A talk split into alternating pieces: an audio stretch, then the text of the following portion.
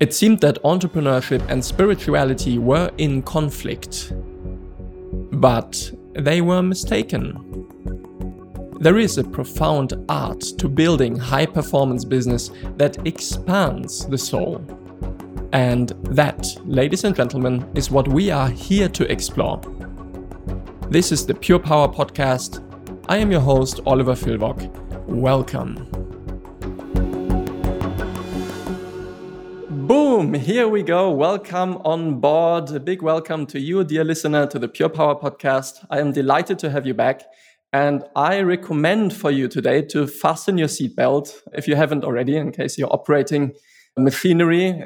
But if you haven't, then please fasten your seatbelt because we will speak about rapid expansion. And we have a really special guest here with me today. So, super excited uh, to have you here and to launch into this in just a moment. Before we do, this episode, just as the whole podcast, is sponsored and brought to you by Pure Power Coaching. We help entrepreneurs who are performing at a very high level to create the inner shifts that expand both the soul and the business. And I've literally had clients raising millions in dollars of funding for their new ventures, doubling and tripling their incomes, selling their companies, and even saving two marriages by now on the way. So I can say it works. And I know that many entrepreneurs think that they can do it all by themselves. But what I can say is whatever has got you here to your current success is not going to get you there to the next level. So if you are interested, just feel free to reach out to me on Instagram on my website, www.thepurepower.de. And now, with that being said, I'm really excited to introduce you to our guest uh, today. We have, as I said, a very special guest with us here today. He is an action philosopher, a time piercer, author, mentor, speaker, entrepreneur, all around lover of life, and last but not least, my current mentor. Jesse Elder teaches self mastery, radical self acceptance, and inspired action and focuses on helping people to live a self authorized, productive, and fulfilled life with less struggle than most actually believe possible. He helps his clients overcome fears, develop the mindset of an influential leader, make marketing and sales a spiritual experience, open up to wealth, and attain greater levels of clarity and confidence. And what I can say from experience is uh, that Jesse, your work is amazing. We are right now in the process of working together, and I can already feel the expansion of having yet another quantum leap that is starting to unfold in my business. So, hence, yeah, a real honor and a joy to have you on board. Welcome, Jesse. Thank you, Oliver. It's uh, been a long time coming, it feels like. And uh, knowing who it is that you're attracting and who's attracting you into their life, the people that are listening to this or watching this, uh, this is a very exciting time in history, and it's exciting in a positive way for those who are grounded in their own principles, who have a working knowledge of natural law, and who can allow themselves to stay the course that's coming forward from within and not be distracted by the shiny objects and the fear porn and everything else that's fracturing people's focus. So, I'm looking forward to seeing what unfolds today. Beautiful. I love this. Yeah. And indeed, just with you sharing this, it feels to me that right now we are kind of in this phase in history, perhaps, where it seems that there's more and more of a gap than maybe ever before yeah, between people who seem to be riding the waves of potential that are opening up and creating things that are really like really incredible and with rapid speed and a lot of people who seem to be rather in a mode of decline and somehow resorting deeper and deeper into some kind of a cocoon experience. Mm-hmm. Yeah? Now, I know a little bit about your backstory, yeah, and I know from the things that you have shared that whenever you came to a moment where there seemed to be an invitation to either come into a cocoon like this or to, you know, rise to the challenge and come into a rapid expansion, it seems that you have taken the second route. Yeah? and one of the things that I have introduced you as is as a time piercer. And I think it relates exactly to this phenomenon of rising to the challenge and coming into rapid expansion. Could you elaborate a bit about this and share a bit with our audience who you are, what is your story, and your experiencing of this? Yes. And I'll be the first to admit that a lot of the words that have been used to describe this, uh, whether it's my work or other people's work who, who are you know probably on the fringe you know a little bit a little bit outside of the rational proven peer reviewed scientific you know what does the data say you always run the risk of you know basically you know somebody's calling you crazy I'll preface everything that I'm going to share with just a simple statement. None of what I say is a prescription for what someone should do in their life or in their business. Everything that I'm sharing is a description of what I've found most useful. And I stopped asking what's true a long time ago. And I began to ask what's useful. And when I, in my early days, I was a martial artist, I was a fighter, competed very heavily in uh, no rules, like, you know, Ultimate Fighting Championship had just come out. And so I was, you know, 11 fights one year. I was 20, 20 years old and I won nine, lost two. And it taught me basically it was a baptism in reality. I learned that any theory that sounds good that falls apart in the ring is not a theory worth keeping. And so right. I began to apply the exact same thing to other areas of my life, to business, to marketing, to teaching, to relationships, to spirituality. And I just began to test entire paradigms against each other. So what I'm sharing is the result of my lifetime's observation and testing. It seems to be useful for, at this point, quite a few other people. Uh, but that being said, I, I would never disrespect the listener here by asking them to trust anything that I'm saying. Trust can only be granted, it can never be asked for. And so if you're a listener, you're watching this today, then you're going to have your own experience of some of the things that we're going to talk about. And then you can dismiss it, or you can say, hey, it makes sense, or you can decide to test it. Uh, I'm not attached to any of those outcomes. So, with that being said, this whole concept of time piercing is essentially a way of relating to your future in a very practical, tangible, granular method that allows your present actions to be more informed by your future than by anything that you've already experienced in the past. And the past and the future are psychological constructs. Like they don't actually exist. You can't touch the past. You can't measure the past. You can only talk about it and think about it and feel about it now, which means the only place that the past exists is now. And then the same thing with the future you can talk about it, you can imagine it, you can dream it, you can you can do all these things, but you're doing that now. So the only time that the past and future exist is now. That being said, most people's now experience is heavily governed by past experiences. And so when people set goals, especially at the time of this recording, you know, we're towards the end of 2023, many people getting into goal setting mode and they're thinking about new year, new me, and they're planning forward and they're doing all this stuff. Most people's next year is going to look remarkably like this year. and when they're dreaming it, they tend to really inflate all the positive parts and ignore all the negative parts or do the best they can to avoid those. Mm. This is not wrong. Like it, it, people are going to people. People are going to just yeah. what they do. Uh, but I found it very, just a superior method personally to spend regular time, to invest time daily, weekly, monthly, and quarterly at varying degrees of depth and intensity to really investigate the future and to break apart, uh, break free from as much old momentum and old patterns as I'm able to then imagine if just getting in this dream space, if anything was possible if I didn't have any of the current hindrances or obstacles or resistance, what would I want to do? And I'll often share with clients, it's like, you know, when you're a kid and it's Saturday morning and you don't have any chores to do and you can do anything you want all day and you can go ride bikes with your friends or you can, you know, go and play in the park. It's like that kind of freedom. And right. most people, uh, especially many entrepreneurs, interestingly, they just somewhere along the way forgot to have that childlike, playful, like anything's possible energy, mostly because they were raised by grown-ups who forgot that, who were raised by grown-ups who forgot that, who were I mean, yeah. it's a weird cycle. And I'm very appreciative that in my in my own early years, I didn't have those experiences.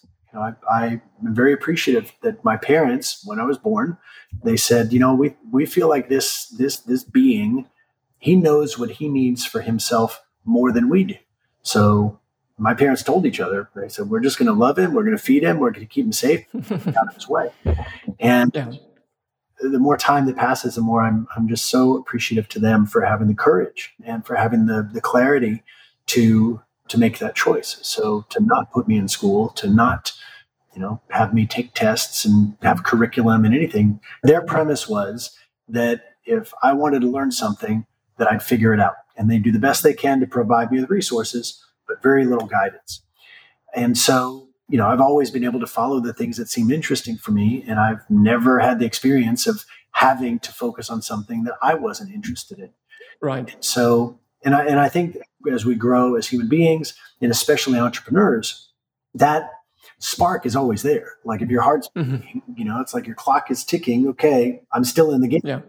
Then you can always rekindle and reconnect to that creative, imaginative spirit. But you have to make a break from all the patterns and, and momentums of the past. And, and that's why your work is so useful for people because you bring them out of their normal modes of thinking and you get them into embodied adventure, immersion, and it's all around this very carefully curated dialogue that somebody goes through an experience like that and they're not thinking the same way. They're thinking more Yeah. whole body. They're thinking with their heart and feeling their solar plexus and you know and their other organs and you're aligning everything Yeah.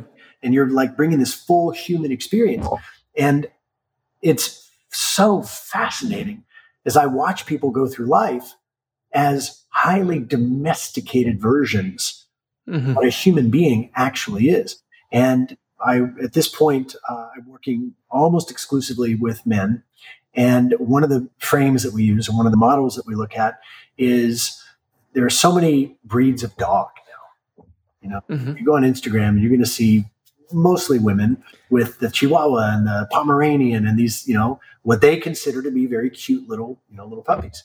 Right. hmm 10,000 years ago, that used to be a timber wolf. hmm All dogs come from wolves, at least in North America. and yeah. how the fuck did a How did that happen? become a Chihuahua? Like, what happened? What happened was humans got creative and said we are going to breed dogs for different things, which is cool. Mhm. That's part of human ingenuity. And so you have, you know, dogs that are better at tracking and dogs that are better at posing on Instagram. You know, Yeah. if, if you put that Pomeranian or that Chihuahua out in the wild, it would last like nine seconds yeah. because it's no longer equipped to live in the natural world. It lives in the artificial world. And the same thing is happening to human beings. Most humans are heavily domesticated. And I'm not advocating that people, you know, return to the jungle and learn to, you know, hmm land. But our bodies don't know that. Our hands, our brains, our nervous systems, our eyes, our you know, everything in our genetics is still ready for adventure, life or death. Yeah. Powerful bursts of action followed by long stretches of just hmm chilling out. Yeah. And so when somebody allows themselves through conditioning, through programming, through relationship with authority, uh, they allow themselves to fall in line. They allow themselves to follow the rules. And then they enter into business and then they learn that, oh, there's rules of how you're supposed to do this. They're, they're really missing out on their greatest super, hmm which is this, this superhuman, which to me is a redundant term. To be human is to be super if you're fully human not Yeah. Pomeranian version of human, where you're scared of yourself and you're scared of everything. It's like that's a teacup, you know, a little little Pomeranian. But a, a timber wolf, not afraid of that many things. And humans don't really have that many things to actually be afraid of. Most humans have just allowed themselves to be conditioned into so much irrational fear. And then they radiate that frequency of fear, and other people can feel it. So hmm when you encounter someone who is more fully themselves, who doesn't really care what people think, but who really cares about people. When you encounter somebody who's in their purpose and they feel like themselves, they don't feel like they're trying to be somebody else. They're not trying to, you know, make you think something about them because they don't really care. They're just being themselves. It's inherently liberating. Mm-hmm. Then you begin to realize how much of your own stories you're running and how much of your own, you know, camouflage you're putting up and how exhausting that is. And that's that indeed the yeah. basis of this time piercing work is connecting to the ultimate version of yourself that is the most authentic, the most powerful, the most clear. Like it gives zero fucks about unqualified criticism, but cares deeply about qualified feedback. I mean, it's it's a it's a fascinating universe. Yes, I love that. I love that. Thanks for sharing this. And for me, it feels like what is also at the very heart of actually every authentic spiritual practice. Yeah, it's to find this freedom inside and to connect with this absolute nothingness and everythingness at the same time that is pulsating th- somehow through our being and here to create uh, in harmony with uh, with creation. And so much liberty there for us to discover and to lean into and so much mystery to unfold. This story that you shared of the boy waking up on saturday morning and feeling excited for the day ahead i remember those points in my childhood. And I can say honestly that nowadays it's just even 10 times better. And it started with this discovery of this freedom just somehow pulsating through my being, pulsating through my heart, and this freedom to take this choice, yeah, to time pierce not into the past, like what you have described, yeah, kind of being a victim to all the old stories and so on, but the freedom to actually time pierce into the future. And you know, turning back into, in a way, turning back into the wolf. Because that's the freedom that we have as human beings. Yeah? We're not bound to the shape of the chihuahua, even though we may think we are. Yeah? We have maybe lived as a chihuahua for some time, but there is also this wolfishness somehow there pulsating, and we can connect to it and, and, and fully, fully bring it. And I, and I love that you just brought that in, Oliver, because you may be born into a family that is abusive or you may be born into an environment where you know you had you know neglect or you didn't get what you needed or your parents didn't tell you you know that, that they loved you enough or you know worse. But that's just like from my perspective that's like, like your soul is just playing like cosmic xbox and is like choosing oh i'm, I'm feeling good. I'm, I'm going to be on the advanced level. So it's like put the setting to advanced. All right, here we go. Spawn the character. Boom. And it's like, poof, I'm born into an abusive alcoholic advanced level, you know, and it's, yeah.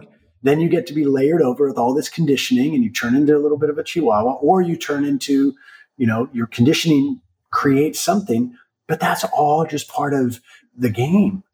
And having a conversation like this where we're acknowledging that infinite something that powers this body and this being that is not this body. There's something more than we are. It's not our personalities. Those are, are malleable. It's not our beliefs. That's just like the app. But like, what are we? And it's a huge question, but we can become more of, of who and what we actually are. And so in the process, you get to shed the conditioning. You know, I mean, I for years, teenage years, most of my twenties, I was cripplingly shy, social, mm. like crippling. I could not go up and talk to girls. Like I was terrified, and yet I was teaching martial arts from 15 years old. Increasingly confident when I was teaching in public, but privately, very, very behind. But that's mm-hmm. part of the game you know you experience enough pain and then you're like fuck it like i'm i need to change this. And you stop feeding the old things. You stop doing the things that you used to do and you start being courageous. And and that's the yeah. journey. And everybody's got their version of that. You know many people listening to this may have a you know a passion project or a hobby or something that they used to do a long time ago that they stopped doing because it wasn't financially lucrative but then they really miss that. Maybe they've forgotten about it until just now. Well, who's to say you can't have all of that? You just have to mm-hmm. put your mind mm-hmm. to it and say, this is a priority. Ironically, and I'm sure you see this in your clients as well, that when somebody begins to prioritize their creativity, their playtime, their hobbies, their passion projects, being involved in their community, when they do that, and it has nothing to do with their money making activities, it feeds your soul. Like it makes you more of who you are. You become less chihuahua, more like ethical predator, like a care mm. loving savage. And when you move into that and then you come back to your business, it's like you're more, those problems have shrunk down.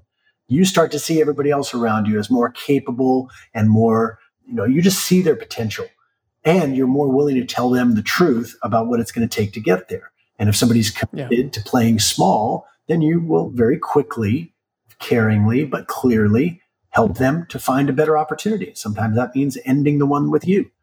That's mm-hmm. them a favor. I mean, it's like, you know, if, if an entrepreneur is like a marathoner running a three hour pace and somebody joins the race and they're running at a four hour pace, either you have to slow down or they have to speed up, but you can't be on right. the running group.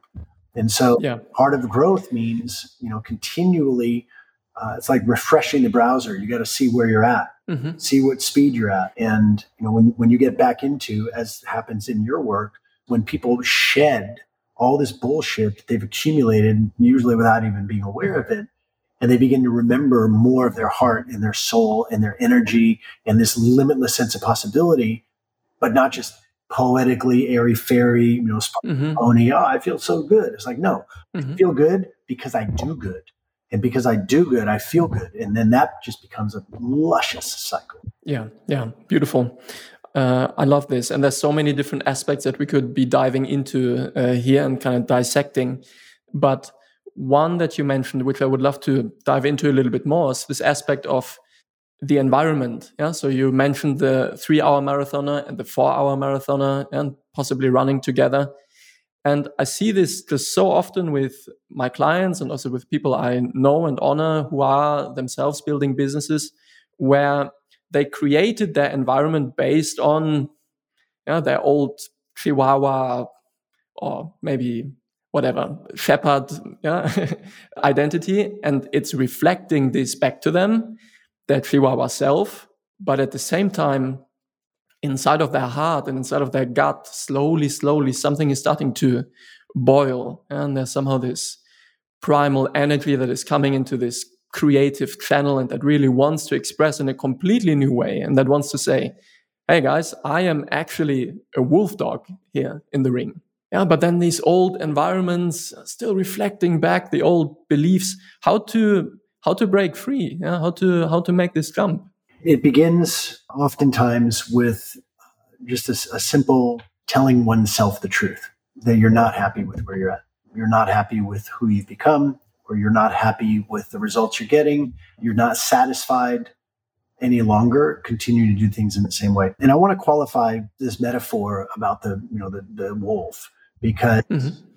that is, I mean, if, if, human beings were to become like we were 10,000, well, 20,000 years ago, you know, it would be jarring if everybody reverted to being hunter gatherer, nomadic. Like people are not like we, we've advanced for a reason. A good example is, you know, I have a, a small farm outside of Austin, and we're looking at getting a dog and having a dog on the property with our uh, farm manager lives out there full time. And the dog that we're looking at is an Anatolian Shepherd. And if anybody is listening to this is not familiar with the breed, they're they're big. Like they can get to like 200 pounds or more. They are extremely protective, but also incredibly loving with kids and families. So they're like the ultimate protectors. Mm-hmm. They would, the bigger ones especially, would kick the shit out of a wolf. Like they are just so big and so like they're bred for battle. They're bred for protection. So it's like humans picked up where nature left off and then guided nature to create this specialized protecting entity. It's incredible. Powerful. Yeah.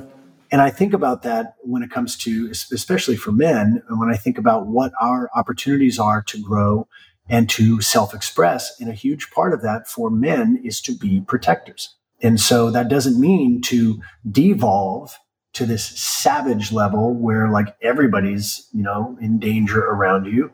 It certainly doesn't mean to be the, the chihuahua where mm-hmm. everybody's also in danger around you because you can't do anything about a threat. You can't help anybody do anything except take a picture on right.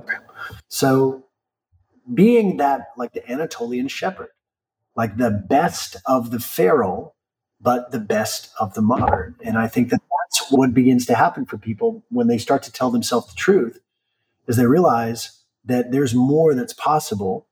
And you know, a lot of people call, depending on when in their life they experience it. You know, it's like I'm having a midlife crisis. Well, first of all, you're probably not giving yourself credit for living long enough. It's probably not a midlife crisis. It's probably like a third life crisis. Like you got a long lot of fuel in the tank. And as cliche and corny as it sounds, I don't see that for clients as a midlife crisis. It is a in our in our coaching we call it a midlife chrysalis. It's the mm. the caterpillar to the butterfly. It disappears. It gets in this gooey thing, and then it's functionally dead, except you look up and there's a butterfly. So yeah. I, I realize these are metaphors and just ideas, but when somebody tells himself the truth and says, This is not working for me anymore, it's important to get some outside guidance, get some outside help. When somebody comes to you and they, and they start going through your process, and you can help them see what's actually going on and keep the best parts of what they're already doing. So they don't have to have mm. like a lifectomy and just get rid of the old yeah. And, you know, it's the classic cliche story. You know, the guy turns 45, 50, whatever, doesn't know who he is, gets divorced, buys a sports car, gets a 22 year old girlfriend. And it's like, well, yeah, you could do that. And mm-hmm. what are you still avoiding? You know, it's like there's things that are inside of you that are trying to be expressed. And I'm not judging any of that. There's nothing inherently wrong in, in all of that. It's an individual life purpose. But you just got to tell yourself the truth. Like, is what you're doing lighting you up? Is yeah. what you're doing and how you're living, does it feel like this is what you want to do for the rest of your life? Maybe not in the exact format, but like the core of the work. Like for you, and uh, we've had many conversations about this, your coaching and the work that you do with your clients, with entrepreneurs, with incredible people, like this is what you are, man. Like, and it's going to take all sorts of different forms, and you're going to be growing this podcast and you're going to be writing books and you're going to be speaking on stages. You're going to be curating the most epic adventures for people. And you're going to do that until the day you die because it's not like you decided when you were 12, like, I'm going to be a high level coach for super successful people. It found you, man. It found yeah. you. And you now help people find what it is for them. And that, I mean, to me, that is, if that's not heaven on earth, I don't know what is. Hmm. Mm, thanks, man. Receiving that. Thank you for this beautiful reflection. And indeed, it feels very much like this. And I really appreciated what you shared about kind of not taking perhaps what sometimes seems like the easy route to just quit everything and do something completely different. Yeah. Exit life and try to find greener pasture in another corner of the world. But instead, for me, what just has been working like a charm, and I can see it also with my clients, is to bring this new vision, this new sense that is starting to come alive in the body back into their old environment and use it kind of as an as a spark that invites an evolution of the whole community that they form a part of and that has formed around them yeah? So instead of exiting and like, okay, I'll build a different lighthouse in a different part of the world, they become a lighthouse right where they are. But with this real courage and fierceness, yeah, to say, okay, I know this is what it is, and now how can I really, really bring it, ground it, not just like you said, in the head, yes, not only on my vision board, even though that's great, but how can I directly bring that today into what I do? And and you just made me think of something, Oliver, that that with the domestication um, and the and the incredible emphasis on consumption and and experiences that are pre-crafted, pre-built, pre-packaged, and especially you know I'm, I'm sure people listening to this are you know well off, used to the finer things in life, and you know it's wonderful. You know, if, if until you've experienced flying private or flying first class, or until you've experienced staying at a you know phenomenal hotel like Aman Resort or La Mamounia or something, until you've experienced that, you really don't know. So you at least owe it. If, if somebody's listening to this, you haven't experienced those things, at least see what you've been judging, at least see what you're missing out on. So I'm assuming that most of the people listening to this are well off, have experienced the finer things in life, and have certain standards for this, you know, call it a vibe that they want to have. That being said, what you just shared, I think is so, I want to make sure everybody heard that. You are the vibe. And when somebody is tapped into their power, not power over people, not power to change the world, but just their power, like their realness, their genuineness, their sincerity of who they are. When they're in that space, they are so much more of a human than someone who's disconnected from their power, par- you know, copying and pasting verbally all the shit that they've heard online. They don't really don't have original ideas. They're just copying ideas. And I'm not insulting people. They insult themselves by allowing themselves to play the game like that. So when somebody who's tapped into their power, they feel unapologetically themselves. They're naturally more relaxed and, and fun to be around because they're not trying to play a pretending game and they don't care if you are. Like it's a very liberating feeling. When you're around somebody like that, or for somebody listening, if you, in those moments that you are that person, you could take, let's say, a date. You, are with your partner, or as, as, you say, it's, it's so beautiful, Oliver, as your beloved. You take mm. your beloved and you're going on a date. And it doesn't matter if you just met or you've been together for 50 years, you're going on a date. And you could sit down in a back alley at some downtown area and you could just both sit there and just dive into the deepest conversation and everything around you would seem to glow and sparkle and people walking by would like look at those poor homeless people mm. they're really and you don't fucking care because you are creating that vibe that vortex that symbiotic sort of field where the best parts of both of you are coming out to play and you are then you're free then you're independent of yeah. the environment. And you don't need the environment to be a certain way to reinforce your self image. Your self image is projected from the inside out so that the world starts to reflect that back to you. And this is where I wrote something about this a couple weeks ago that there's a big difference between a man's status symbols and his actual status.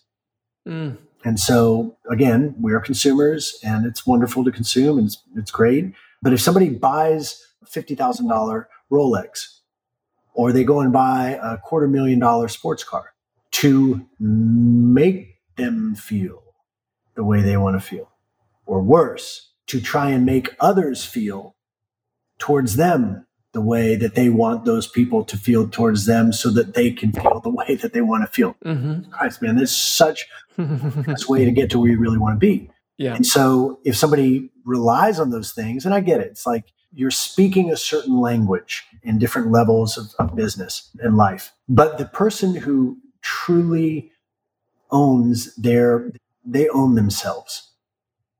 And they are beholden to no style standard. They are not blown around by the trends. If they wear a watch, it's for curiosity only because time has no hold over them. They are, are always exactly where they need to be. And I realized somebody listening to this could go, man, this guy's super hippie. It's for me, it's not about being counter culture. It's just if you want those things, have them. But they should be ideally like the set of your movie. And then the set changes and the set changes, but the character continues through the story.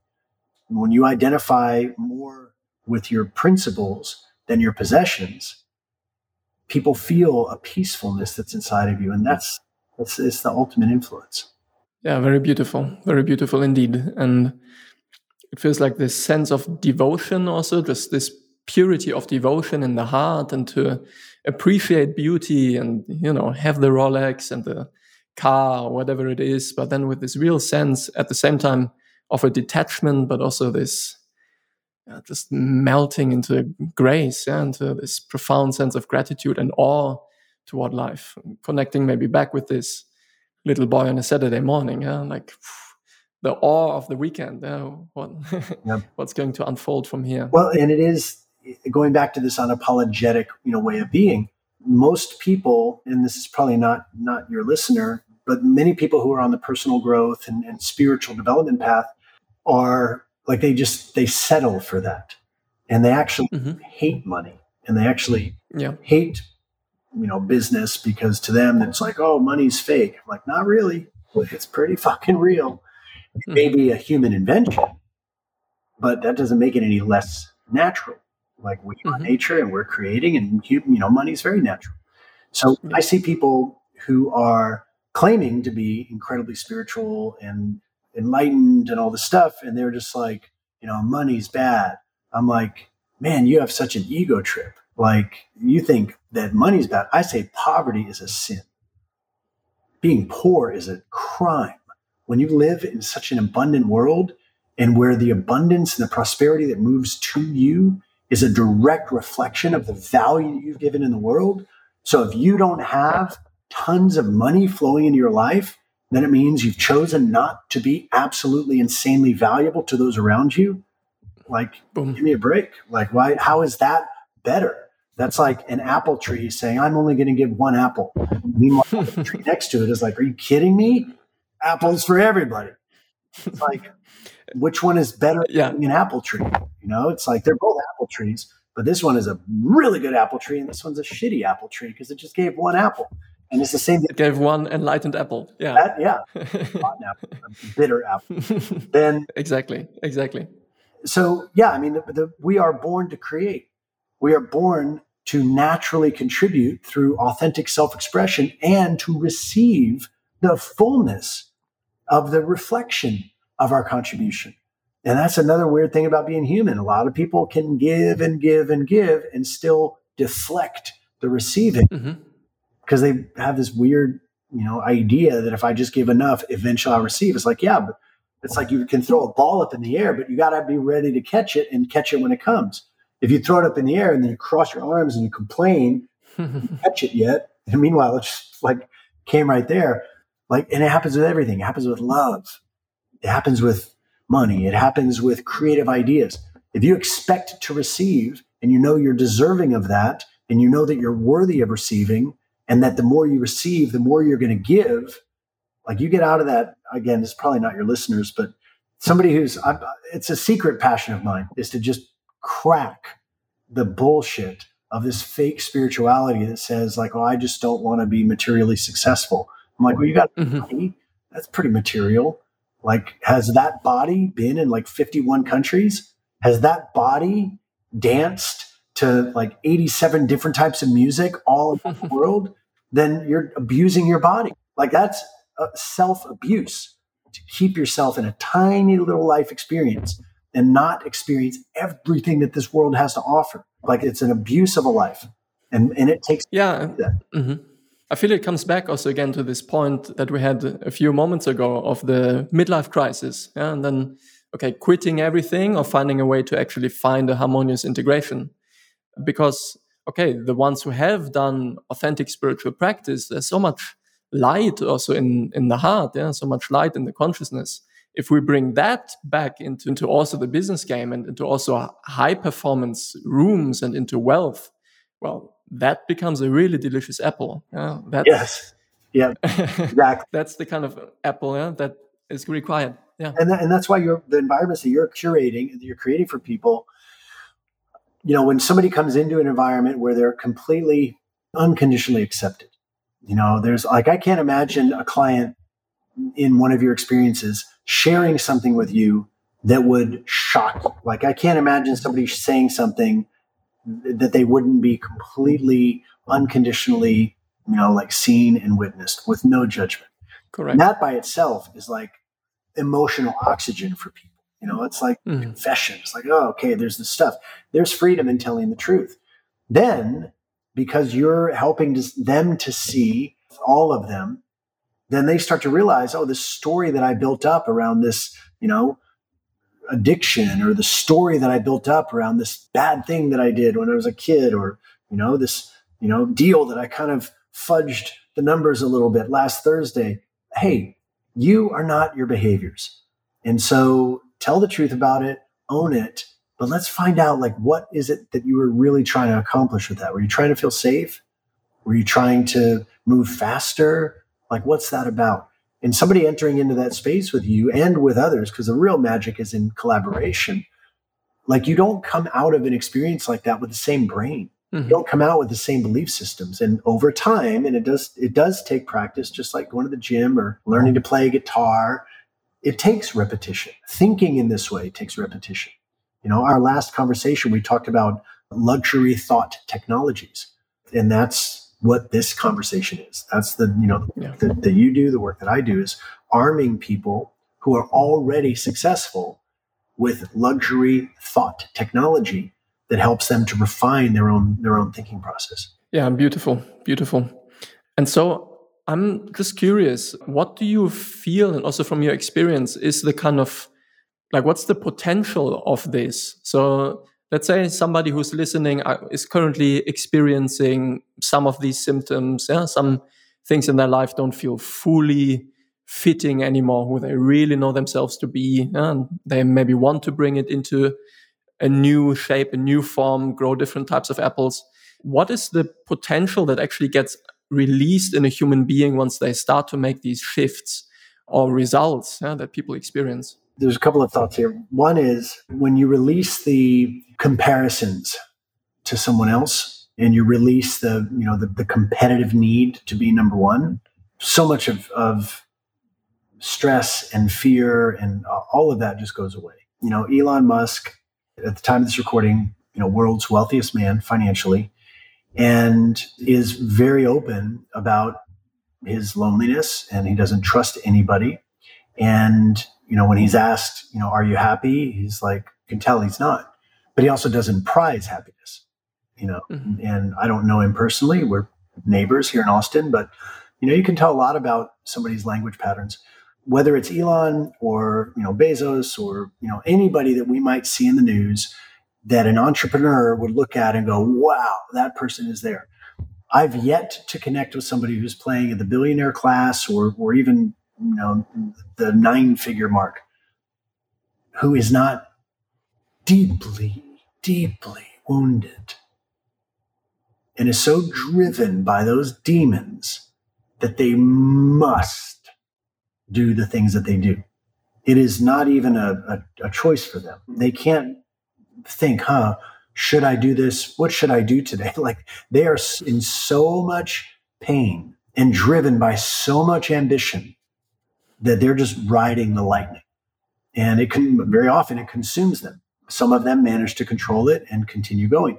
And so, you know, I have clients will sometimes come to me and they'll say, well, you know, I, I had, you know, we had $22 million a year, but, you know, it's a friend of mine literally texted me the other day. I shared some business success and I said, man, it's really nice to have rich friends because he's great business.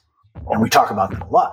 Like, like mm-hmm. how important it is to have rich friends because like how mm-hmm. you're gonna you know keep expanding not just financially rich rich in every way but i text him i said it's nice to have rich friends and he just texts back and he laughs he's like ha baby rich Hola. because the people that he's hanging out with and comparing himself to are making five times the income mm-hmm. and those people are comparing themselves to those who are making 10 times the income so as long right. as there's this comparison you're always going to feel that you're not doing enough mm-hmm. So you got to step, if somebody wants to truly live a self authorized life and be free to create uniquely and originally, then you just separate yourself from this like unhealthy comparison because Elon's playing his game. You're playing your game. I'm playing my game. And that's the thing about high value creative individuals. They can all be in the same room together playing their own game and not feel the need to, you know, overpower mm-hmm. each other. You know, it's a very, very uh, actual insecure way of living. Mm-hmm, mm-hmm. Yeah, it becomes a beautiful co-creative field uh, instead, where it seems that collaboration also blossoms by itself. It's not a zero-sum game suddenly, but a sum game of infinite potential. If we're all playing, yeah, we can play beautiful music. There are no lies in nature, and we might humanize nature to look at competition But really, nature is just over the long time frame, everything in nature just flows perfectly. Mm-hmm. Yes, sometimes species go extinct. And humans look at that and go, oh, that's terrible. Mm-hmm.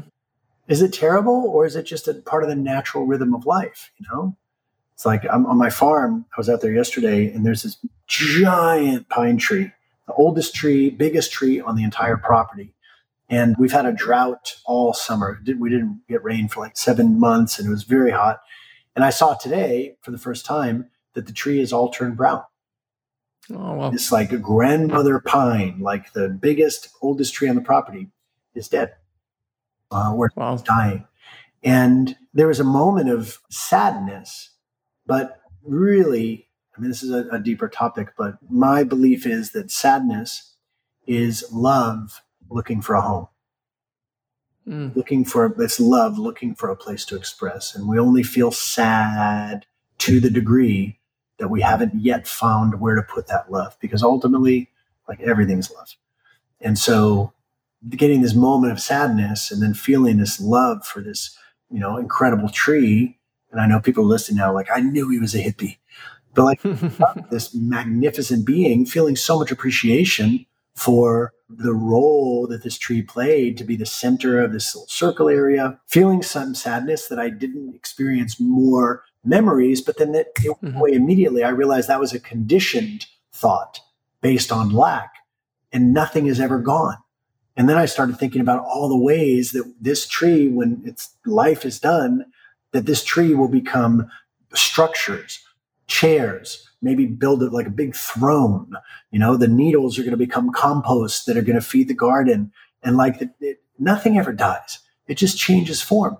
And I'm pretty yeah. sure the spirit of the tree, if there is such a thing, isn't like, oh no, I've been diagnosed with drought. You know, no, like energy, if goes into physical and it withdraws from physical, and it's just consciousness breathing. Conscious doesn't mm-hmm. care if it has a body or doesn't have a body. It's alive. It's alive. Live with a body, live without a body. We're human mm. ones that make it a big deal. So again, I'm not denying or dismissing people's you know, fears and sadness around death. But like when you really let go of all these comparisons and you just chill the fuck out a little bit and you start to actually feel, hey, everything's okay. And I can create whatever I want to create. And I'm not competing with anybody else. This person achieved great things, good for them. This person achieved great things, good for them. Oh, I got a bill for this much. That's great. That means that I'm going to level up my expectation of how much money I'm going to receive and create mm-hmm. so that the magnitude of that expense decreases significantly relative to the money that I'm going to generate. I mean, we're wizards, man. We get to spin this life any way we want to. I love that. And it feels just like with the tree yeah, dying, and you mentioned all the different parts of the tree turning into yeah, different pieces, into structures, into food, nourishment for the earth, for the soil. And so it seems that when we as human beings come into these new stages of our evolutions, we also bring all this wood yeah, that we have cultivated, all the every little life ring that somehow we have put together through experience and through the things we have learned and so on. Somehow they inform again the new chapter also. And I really feel life somehow going like these concentric circles where it always stacks somehow neatly on top of each other, uh, unless we go the route of what we shared. Uh, okay, just quitting everything and yeah. exiting. Even then, it comes back. It always comes back. That's the thing. It's like even then, it comes back. We really can't. Ultimately, you can't mess it up. It's like you know watching a football match and this team scores and then this team scores and then this team scores two goals and then this team scores one and but then time ends and then we have a winner and a loser but imagine an infinite game of football with no clock and just mm. score is always, you know, in an infinite game, the score might be, you know, Manchester 5,378. their opposing team is like three. But if it's an infinite game over time and everything changes, we're the ones, because of our belief in this illusion of time, that create time scarcity Therefore, we feel behind. But it's like, what if there's no time scarcity? Like, what if you just, I'm not again, this is not a prescription, but just you know the way that I've chosen to live my life. Like I'm going to be here 150 years. So I'm in, on, in uh, Tuesday, as a matter of fact, is my 50th unlocking level 50. So uh-huh. third of the way through this current lease with this this body, even though this body isn't the body that I had 10 years ago, it's not the body I'm gonna have 10 years from now. The body's always changing. Anyway, I decided that like the first third of my life is to get the rules of the game. Then I don't have the need to like stack money and build net worth and all this kind of stuff. I make like tons of money relative to what I need because it's a fun game. I make way more than I need to live an adventurous, fulfilling, meaningful life because why why not?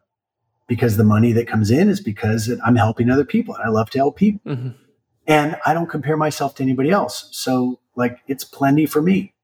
And the money that comes in, it goes out just as fast. Give it away here, go on this cool trip there, buy a farm here, but it's not investing. It's breathing in and breathing out. Again, not financial advice, but I decided a long time ago, I'm not going to let money be my master. Money is going to be my servant. And that means that instead of looking to money as the source of security, I am going to look to the source of money as the source of security, and that's other people. So, how can I be mm-hmm. useful and relevant for other people?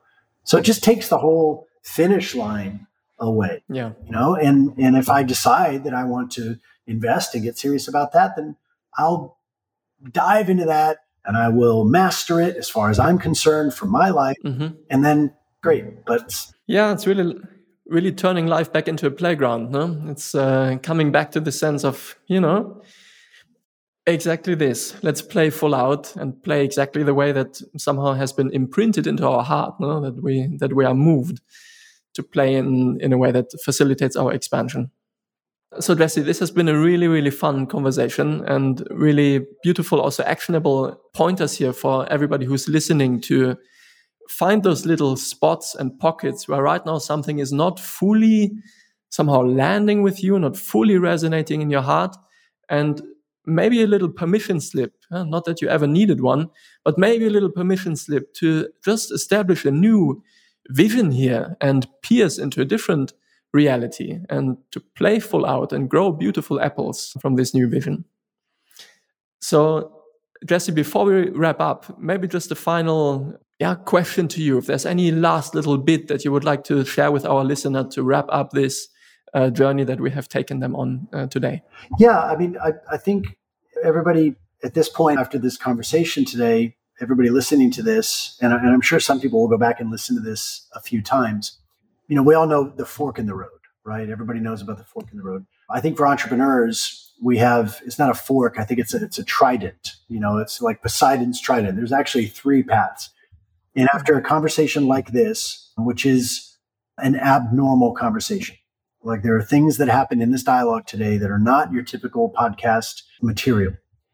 And and I don't mean that to sound egoic. It's just this is a very fresh, you know, improv collaboration. So I'm very inspired by the listeners. So we're all in this together.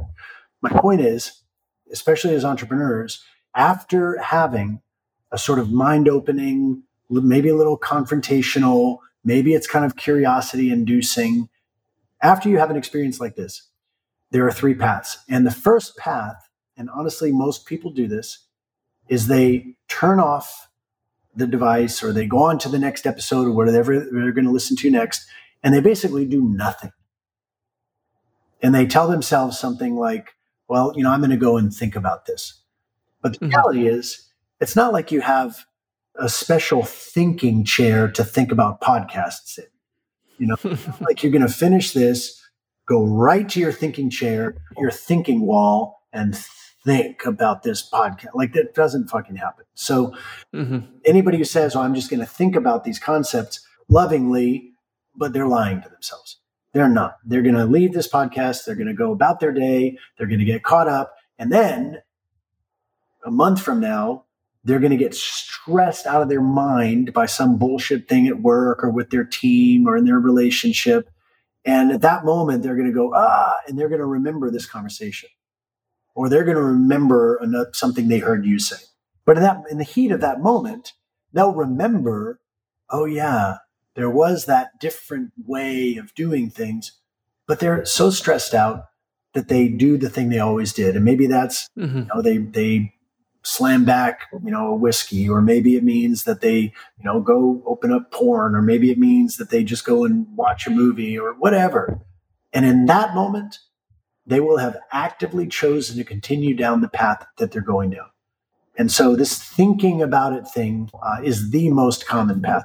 The second thing that somebody can do after a conversation like this is they can decide, and it's a legitimate decision, they can decide to take the self study route. And they can begin to probably as soon as we end this podcast, they're going to go on Amazon and they're going to start looking for books on mindfulness and they're going to start look you know they're going to message you say what kind of books do you recommend? They might message me which i'm impossible to reach but they might get my assistant and my, and say what books does jesse recommend? And they're doing this self-study route. And nothing wrong with that. I mean it's a billion dollar day industry but it also doesn't work because you don't see any peak performer in the world who does everything on their own you know, Taylor Swift does not set up her amps. Somebody mm. does that for her. She doesn't cook her meals. Somebody does that for her. Every top performer in the world has special teams around them to help with certain parts so that they just get to stay in their zone of genius. So the third path, if one is do nothing and you know keep lying to yourself and, and covering it up, two is try and figure it out on your own. Well, then the third path is to get expert special teams. Have people who are world class at the part of the help, the thing that you need help with. And needing help is not, it's not weakness. It's mm-hmm. like, I mean, how many people does Elon have helping him?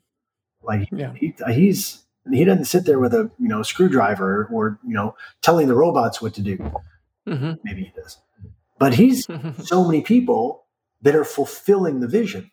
And so, same thing for a high performing entrepreneur, bringing in an expert who's a philosophical sparring partner to say, I need, I've got ideas, my brain's moving too fast. I need somebody to hold the targets for me so that I can get these ideas out there. I need somebody to give me feedback and somebody to debate with me a little bit. I need somebody because I can't see behind my, I can't mm-hmm. behind me. And I know there's something in my past that's holding me back and I want to attack that motherfucker. Can mm-hmm. That's strength. Weakness is saying, I don't have a problem. I don't have anything wrong. I can do it myself. That's cowardice. That's a, a Chihuahua line. But the mm-hmm. Anatolian shepherd says, This is what needs to happen. This is what I need. I want you to help me with this. Let's get it done. So the best thing that somebody can do finishing this dialogue is to, I mean, make a choice. I honestly don't care which one it is because that's an individual life.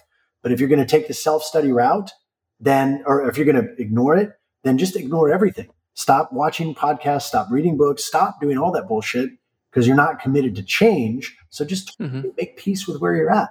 My dad, who I love and I respect, and, and I, if I could be one fifth as kind as my father is, I will have achieved an incredible life goal.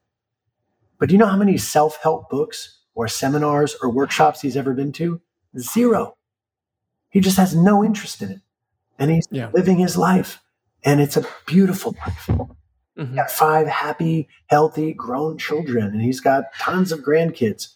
And he's in the final stage of his life experience. He's getting ready to nail the landing on a life well lived. So I'm, I'm saying that because if you don't um, have the ambition to actually build a business, become proactively the best version of yourself, there's no crime in that. Just stop pretending mm-hmm. that you do. Yeah, just honesty. Yeah. Just be honest with yourself. Second, if you're going to take the self study route, just be honest with that. And I, I, don't know what to say, but if you if somebody wants to really achieve, the only way to do that is through special teams. So find help, get somebody who, who's up to speed with the level of project and the vision that you have. Have your commitment match the strength of your vision, doesn't make sense to have a big vision and then, you know, invest five minutes mm-hmm. and $99 and act like a big deal. Like it's, yeah. And I mean that in the literal sense of the word. It's like stunted, it's held back. Mm-hmm. Vision, big commitment, big investment, go all in, and then watch as the universe matches that, that commitment. Boom. And watch the magic unfold. Indeed. Indeed. Jesse, thank you so much for this conversation. The very final question I'm going to ask you is how can people find you? Yeah, and how can people connect with you? You already said you are hard to reach, but what's the best channel for people to learn more about you, about your work, and uh, to check you out? Ready for this? Instagram. so I had to exit the stage and come on back um, because it's a very exciting life around here. very good. Very good. So we'll drop your Instagram into the show notes. And then once again, Jesse, thank you for coming on. Thanks for sharing uh, this amazing time here together. May it be of uh, the deepest and most beautiful benefit to all those of you who are listening and deciding to really step forward and unleash this inner Anatolian shepherd or whatever it is that you feel pulsating through your heart and to do it powerfully. Blessings to you, blessings to you, uh, blessings to you, Jesse, and I shall see you soon, dear listener, on the next episode.